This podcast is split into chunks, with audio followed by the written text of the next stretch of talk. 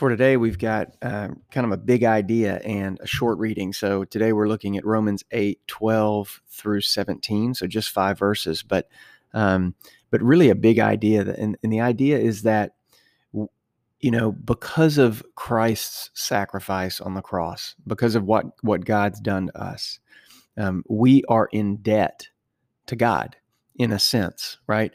Um, now, the debt is not something that we can ever fully repay.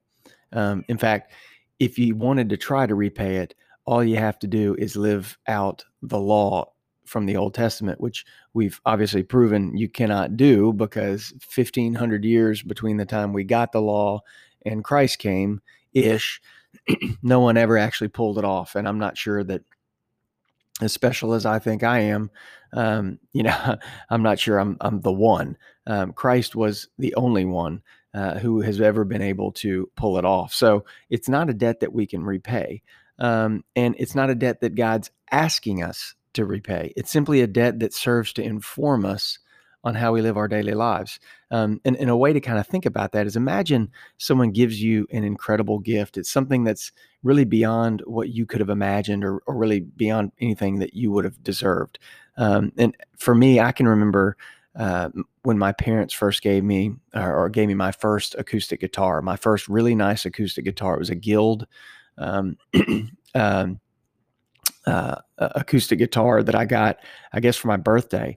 And, um, you know, I, I don't take credit for earning that guitar. There's nothing that I did to earn it. There's nothing I can do to repay them. In fact, they don't ask me to repay them. Um, the only thing when I the I that I get in my mind when I think about that guitar is gratitude. It was a gift to me.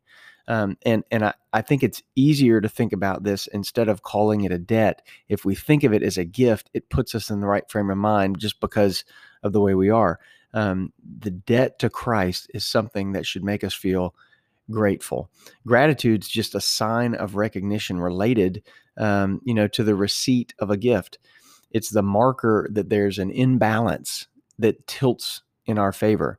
You know, I don't owe my parents money for the guitar and nor anything to God for his the death of his son. Um, not technically, um, but a good son responds to his parents, and a good son responds to God by living in recognition of that gift and harnessing that gratitude um, as a part of our response. So, how do we do that? Well, it, we're already in, covered up in this verse talking about how to live a spirit led life. And I think that's why Paul drops at this idea in here that the way we respond, the way we repay, so to speak, God is living a spirit filled life, knowing that we're not really repaying God.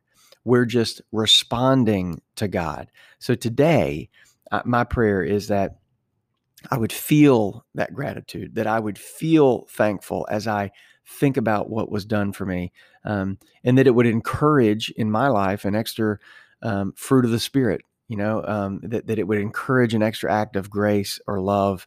Um, and so I pray that as as I do as God says, like we talked about yesterday, as I do as God says, because I'm kind of willing myself to do it, that I'll begin to see as God sees and that the gratitude that I feel and that I rise up, that rises up in me, will lead me to more naturally continue to do as God says even more. So that's my prayer today that I would be grateful, that I would feel indebted, not burdened indebted, but um, grateful indebted for what's been done for me.